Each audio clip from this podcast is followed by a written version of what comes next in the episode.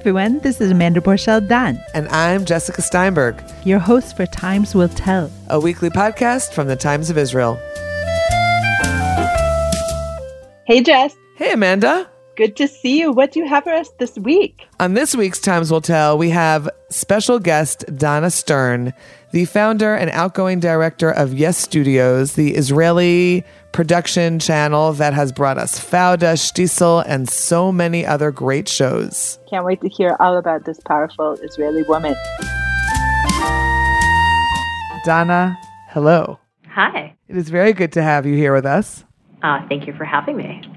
So, of course, the question that everyone's asking you is, what are you doing next? But that is not what I'm going to ask you. I want to know, what are you watching these days? That's what I really want to know. So I'm actually watching the Squid Games for the second time. Is that weird? Wow, the second time. I could barely get through the first time. Okay, I'm impressed. But um, yeah, because I realized there were so many little kind of Easter eggs um, scattered around the show, which we totally, or at least I totally missed um, watching it for the first time and having read and um, kind of explored the genesis of the show. I, I realized that, uh, you know, better go back and rewatch it to get the full effect. Do you watch it alone? Do you, are you able to watch it alone? Do you need someone next to you No, no, I, I totally watch it alone. Um, yeah, no, I've, I've, at work because it's your work? well, no, at night, and then and then I have a really hard time falling asleep. Like that, that's you know, that's a lot to handle. Oh my goodness. Okay, wow. I'm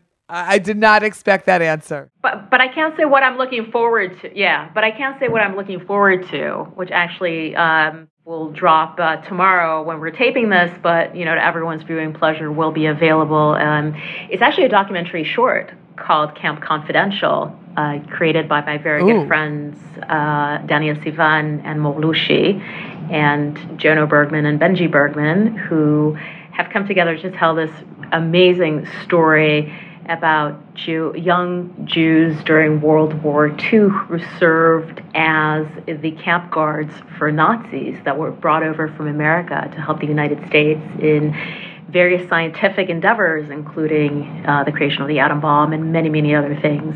So it's a wonderful short documentary. It will be available on Netflix. Um, it's told in a hybrid of real life interviews, audio, and animation. Wow, quite a mix. Okay. Not your usual topics, but I guess there really is no one usual topic that you delve into. Right. So we're in the era of these short, limited series, these 10 episodes to tell a story. It's something that you certainly have at Yes. It's something that you also, you know, you also have many shows that get told over several seasons. But what's your thought on this model that I feel like has just exploded in the last couple of years and that we're all watching all the time? Netflix and Apple TV, you know, wherever you watch your favorite shows. Well, I think it's, it's 10 if you're lucky. I think a lot of shows right now are probably in the six to nine episodes, and 10 seems, True. you know, you kind of look. At, and I find that people are now actually choosing some of the shows, comparing up to how long their run is, how many episodes there are. And if there's too many, they're like a little hesitant about committing because there's just so much content out there. Do you not do that? Do you not go in to see how many episodes before you kind of. That's funny. I'm now I'm thinking about it. I mean, listen, my family, we're watching uh, you know, what's known in English as Checkout, Kupa Rashit, which is a comedy that is as I if I'm not mistaken being sold by Yes, right? Yes, I was actually going to say it's a it's a Kan show. They they they air it, they produce it. It's produced by July August Productions, but we actually have picked up the distribution rights because we just love it so much, and it is hilarious. Okay, yeah, just to let everyone know, all the listeners know, it's a hilarious, hysterical show about a a supermarket a in the center of Israel that has just a wild cast of characters, many, many well-known Israeli actors and comics and just the mishaps and funny events that take place in a day at the supermarket. אמ, את יכולה לזרוק לי את זה בבקשה? מה את עושה? תגידי, אני נראית לך מחלקת תברואה?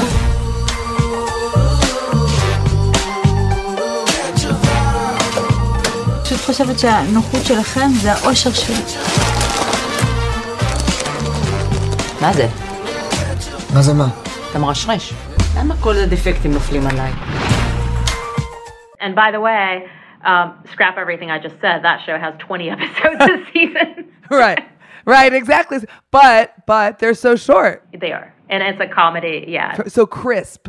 It's it's fast paced and it's a comedy. Right. In fact, just going back to what you said about what you're watching, if I'm watching a scary show, I then have to follow up with an episode of Kupa Rashit of Checkout because I just need to laugh a little bit and know that I won't go to bed and feel terrified laying there in the dark. Jumping off a glass bridge.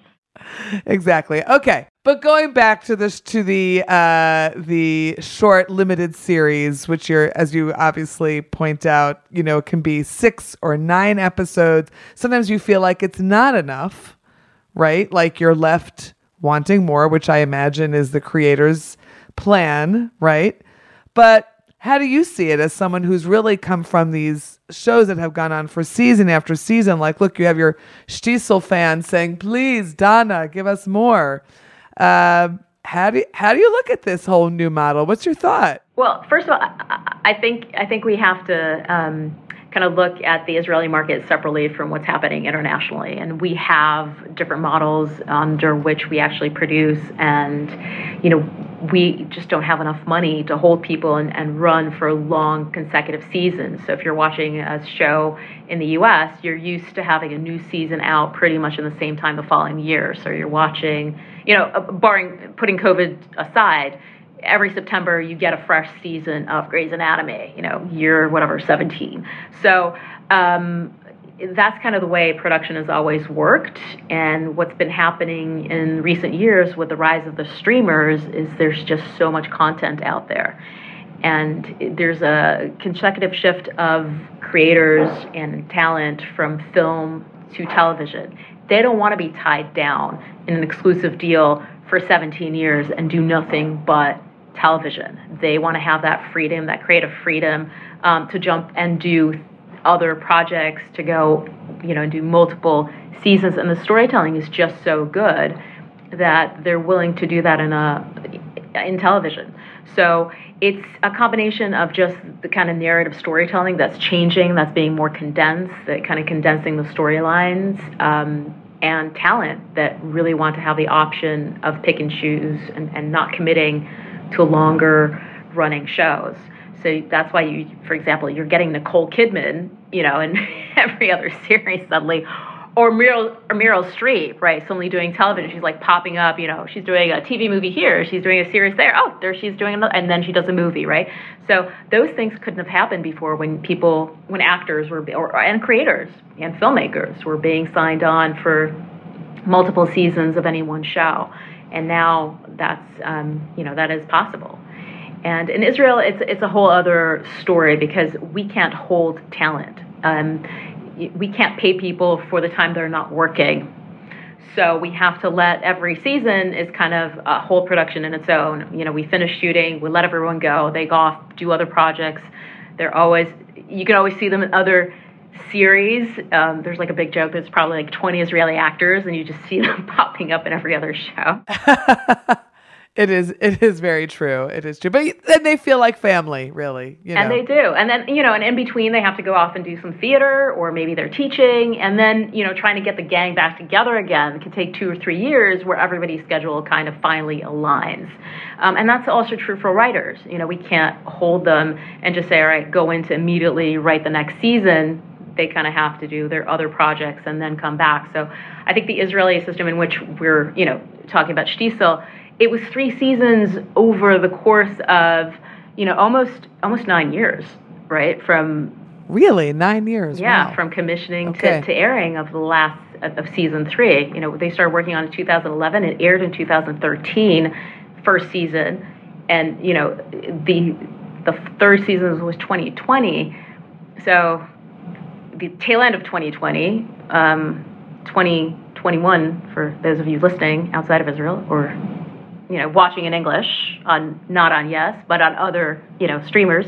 Um, so that's a long time to, to keep everyone and keep that level of interest and for people wanting to go back and doing those same roles they committed to you know almost a decade ago. So that's always that's always the trickiness of right the challenge of that yeah. right So then you've, but you've also got a whole bunch of new shows. I just was looking at the Yes Studios, you know, list of upcoming shows, some that are already running, some that are coming up. This is, of course, of great interest to our U.S. listeners, listeners outside of Israel who are waiting to see what the next Fauda, so to speak, will be, what the next Shtisa will be.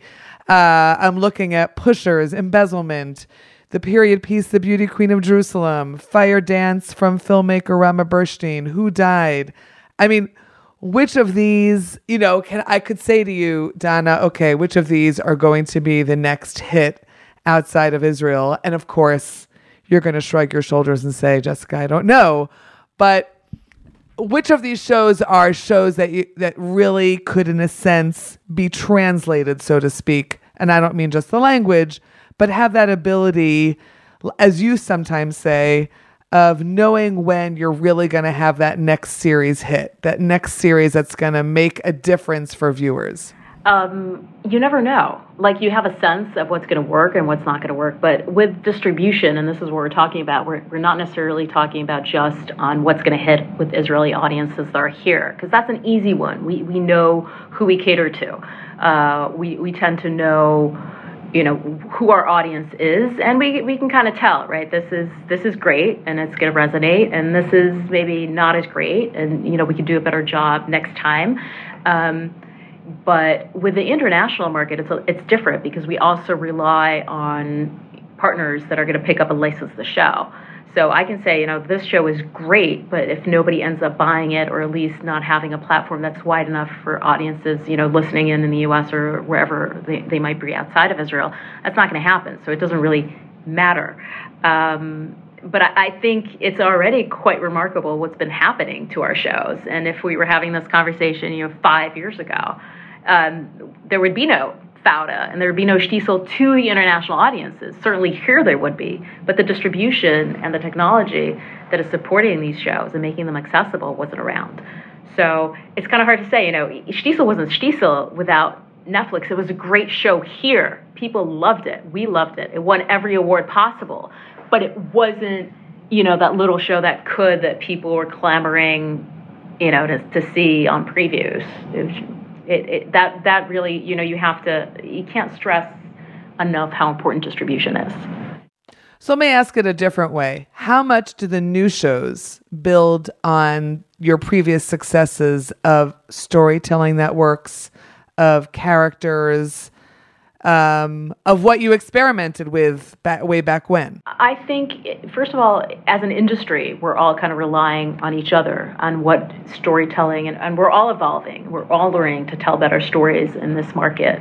Um, you know, we started doing shows that were, you know, really bad soap operas probably like 15 years ago, and then in treatment happened, right? And then that led its way to a more meditative, uh, more personal kind of storytelling that didn't need to shock or, um, or really, you know, wasn't melodramatic, was like surreal and smart, and that led to an entire trend of a certain type of storytelling. Certainly, Fauda has done that and opened doors for things like Tehran that came after Maniac or other shows that had, you know, action elements and kind of broken heroes.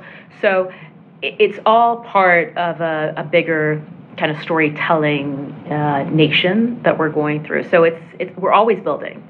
It's kind of like you know Picasso couldn't paint women that were just if he didn't know how to paint women, right? He couldn't have painted squares, you right. know, squares and rectangles and have that um, look like a woman if he didn't actually go through you know the traditional method of you know learning art and learning how to paint and learning from the masters. And i'm not saying what we're doing is anywhere near you know the work of picasso but it but it's it's like every we get it. Yeah it's like every industry. You have to know where you've come from in order to kind of figure out where you want to go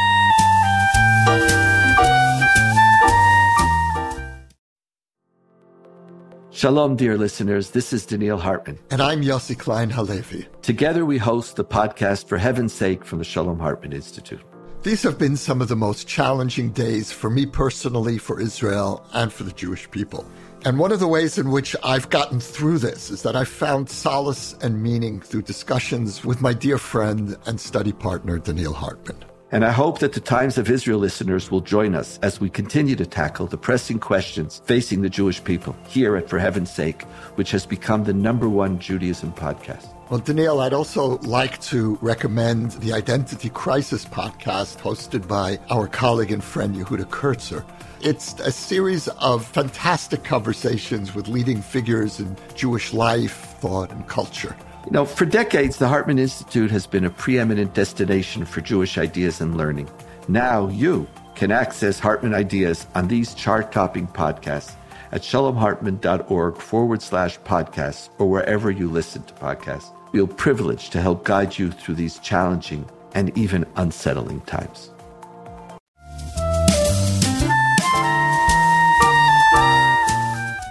You know, Donna, let's turn away for a second and talk a little bit about you, uh, a little bit about where you came from, uh, what you were doing before you came to Yes to Yes, before there was Yes Studios.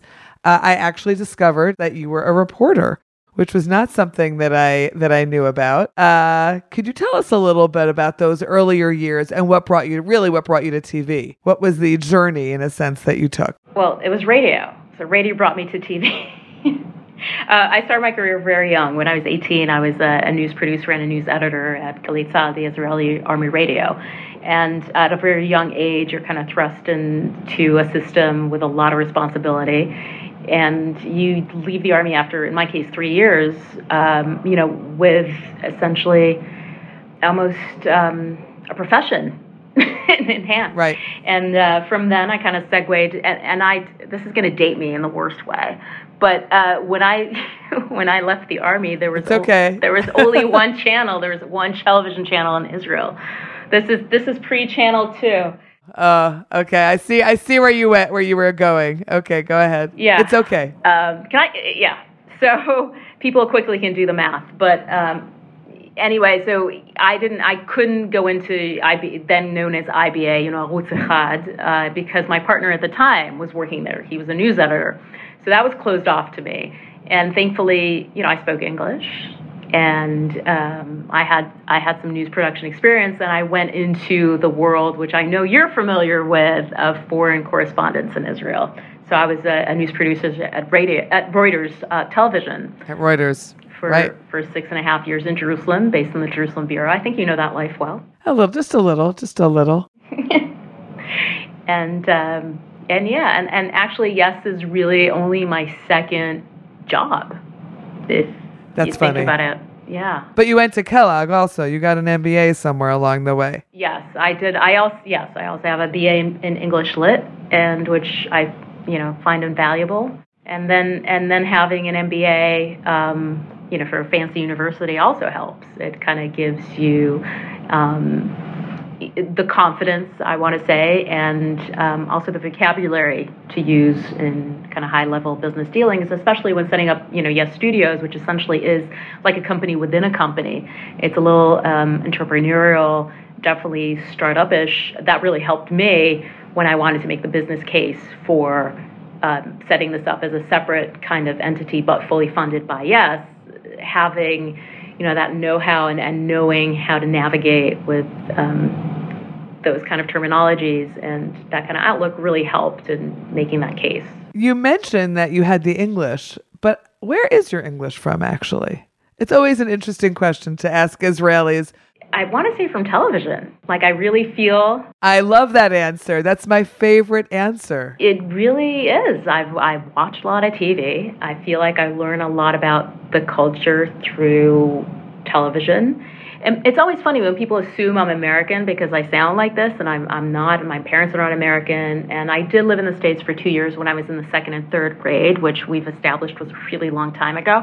Um, but I think um, as far as you know, speaking American culture or knowing how to navigate American culture and, and the idioms and the cultural references and the pop culture of it and the slang and all the things that make kind of a, a language come to life um, is really through a screen for me. And I always laugh and say when people assume I'm American, I'm like, I've n- literally never been to a Thanksgiving dinner in my life. The only Thanksgiving dinner I've ever You are invited. it, it, this is the season, so I've only ever seen that, only ever seen it through a screen, you know. But um, but yeah. Wow. So You, you can't underestimate the importance of this medium to transcend culture and to really. And I think Shtisel is a great example of that, the reverse version of this, and certainly Fauda and some of the other great Israeli shows have done that in spades for non Jews and non Israelis. Um, and certainly, you know, Right. I feel on the receiving end of that as far as you know my Americanism of sorts. Right. I mean, what it's what's so interesting about what you're saying is, of course, how many people I interview, how many Israelis I interview, sometimes in Hebrew, sometimes in English, who will say to me the same thing. They learn their English through TV now these days through YouTube. Okay, same idea. And on the and the extension of that, I think, is something that you sort of just referred to now, and that is, I was going to ask you about just how many writers there are who are new sometimes to to script writing and who end up creating a show. Certainly, this happens a lot in Israel. They create a show that is fantastic. You know, on this, I'm thinking about on the spectrum. I'm thinking about Fauda in the very beginning. Um, obviously, there's many others that we could use as an example. And what that says about something that you've spoken about many times about Israelis, about storytelling, um, about the way it works here in Israel in terms of telling stories and writing for TV, the line that goes through all of those kinds of experiences, the new untested writers who do come up with a great idea for a show, the fact that they can write something that might just be for the Israeli audience, but ends up being very relevant for audiences outside of Israel. Any thoughts about that? Um, well, I think there's infrastructure here now. I mean, we do have a lot of TV and film schools um, and many opportunities because of the way the regulation here works for storytelling. Money has to be spent on original Hebrew speaking production by all the broadcasters and platforms here. Um, this pertains to the Israeli traditional broadcasters, not to the streamers or the OTT players. So there's been certainly a generation or a generation and a half by now that's grown up knowing that you know if they have a story to tell, a they can go to school and learn how to tell it, and b there's an outlet there for them to tell it. And and it's also you know we're a little messy, so in a good way, in a good way, I will say this. In the Yeah, U- yeah. in the U.S., you know, if you're working, and this is true for for most, you know, the European. Um, I wouldn't venture to say exactly how Asian markets or other markets work, but European and certainly um, American markets work the same way. You kind of have to earn your way up. So you start by you know being an assistant in a room and taking notes and then kind of working your way up as a writer and a staff writer and, and, and by the time they let you run your own show you would have gone through a lot of training. Um, and, and certainly there's animalities. So there's they're always like Lena Dunham or there's shows which people kind of go oh wow you know she's this voice of a generation. She's come up from nowhere and blah blah blah.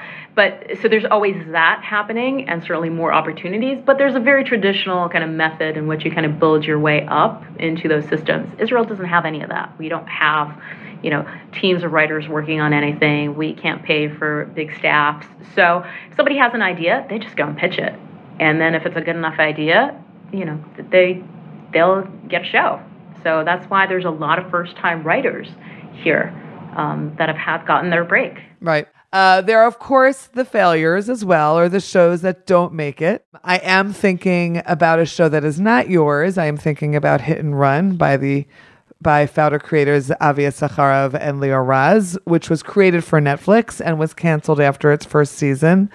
I don't know if you're willing to comment on that, on what happened there and what it means in the context of TV. I, I I would argue that it's not a failure. I I Aha. I would say first of all, there's always failure, right, in everything that we do. Otherwise, there'd never be a film that wasn't a blockbuster, and we all know what the duds are, and we you know have you, you always go out and set out to make a show, whether it's a series or a film that's going to break records and is going to be you know the best thing since sliced bread. But you know there there, there can't be that many, but to your point, I think Hit and Run is an unbelievable achievement. I think the fact that they got the show made and the amount of business that they brought here and the audience that they gotten, it might not have been the numbers that Netflix was hoping for, but I, I think to get through that process and to make a show that's half in Hebrew, half in English for a global streamer um, at that level of investment is, is second to, to a miracle. I would I would say it's, Okay. it's an unbelievable achievement. what they were looking for as far as the numbers that they were looking for versus the investment, I guess, was not there in order to justify another season. But to make it on air, I mean, we should all be so lucky. If you have to move to New York, It's just an audition. I probably won't even get the job. There'll be tons of dancers auditioning. you'll get it. You're amazing. Bring some people from New York? Of course. I love a line that Avi always, uh, who writes for us at the Times of Israel, and we've done a few events together.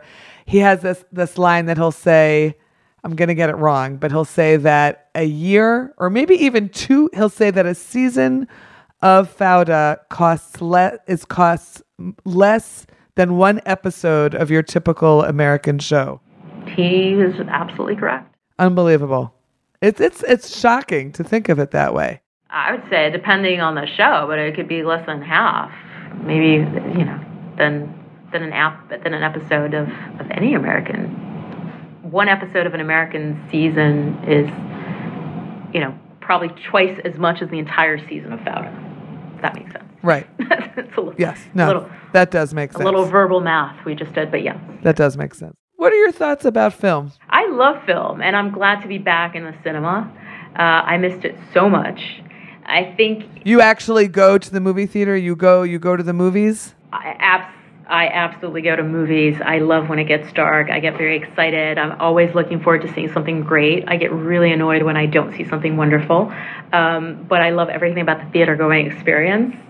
I think having, you know, now with the whole windowing situation and streamers kind of, uh, or, the, the American studios aligning themselves with streamers and releasing films um, on, you know, subscription on SVOD, you know, the Netflix, Amazon, Right. HBO Max, Disney Right. Plus, you know, all those.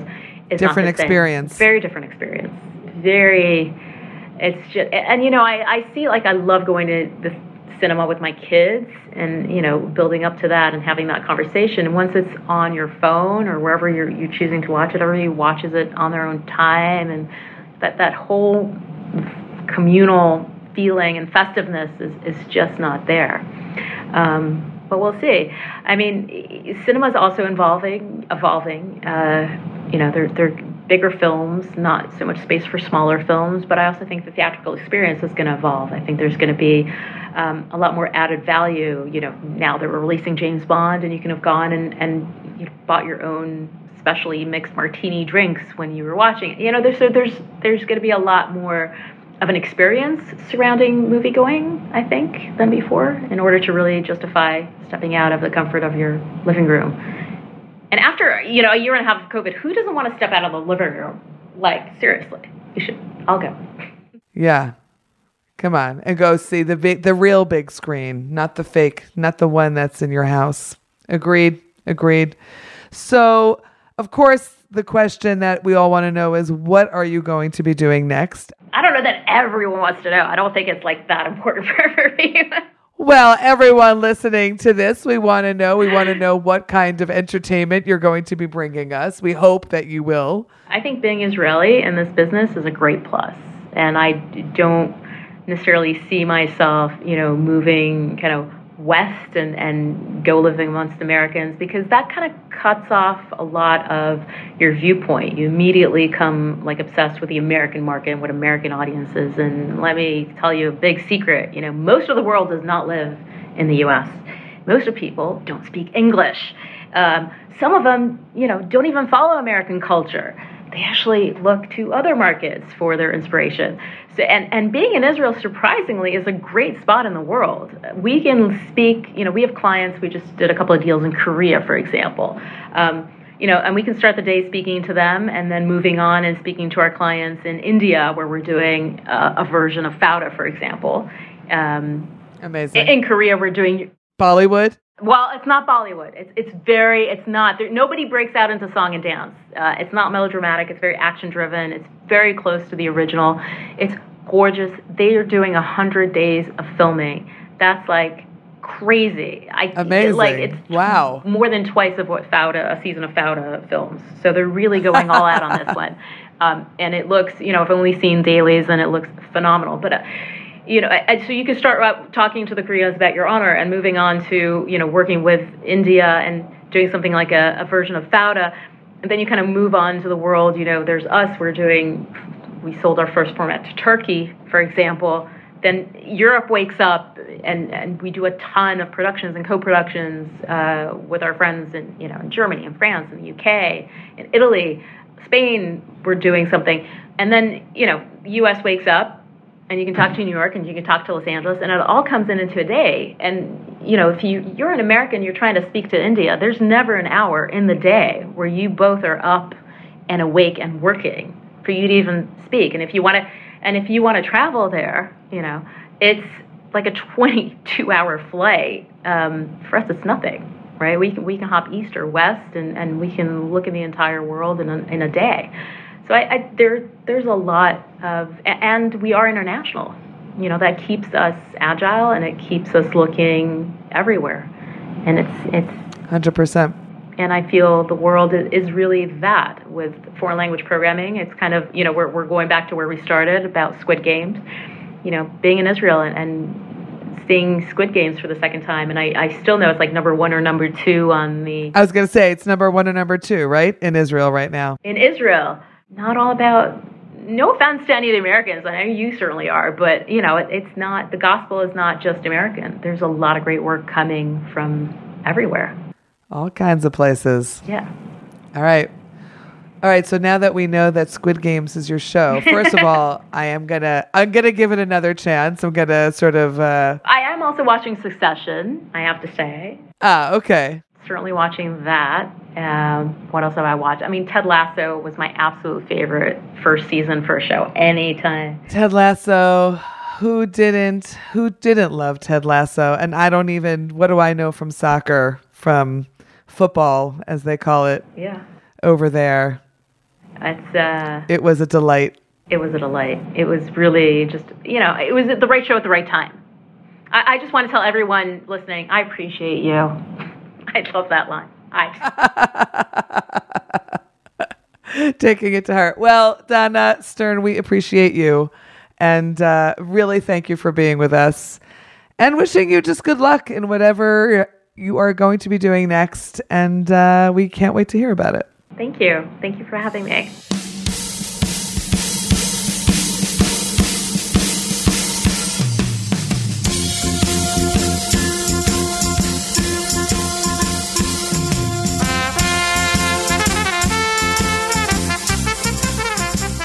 Thanks so much for listening to Times Will Tell from the Times of Israel, and thanks to our producer, Gilad Brownstein. Please subscribe wherever you find your podcast and check out our daily briefing news show every Sunday through Thursday.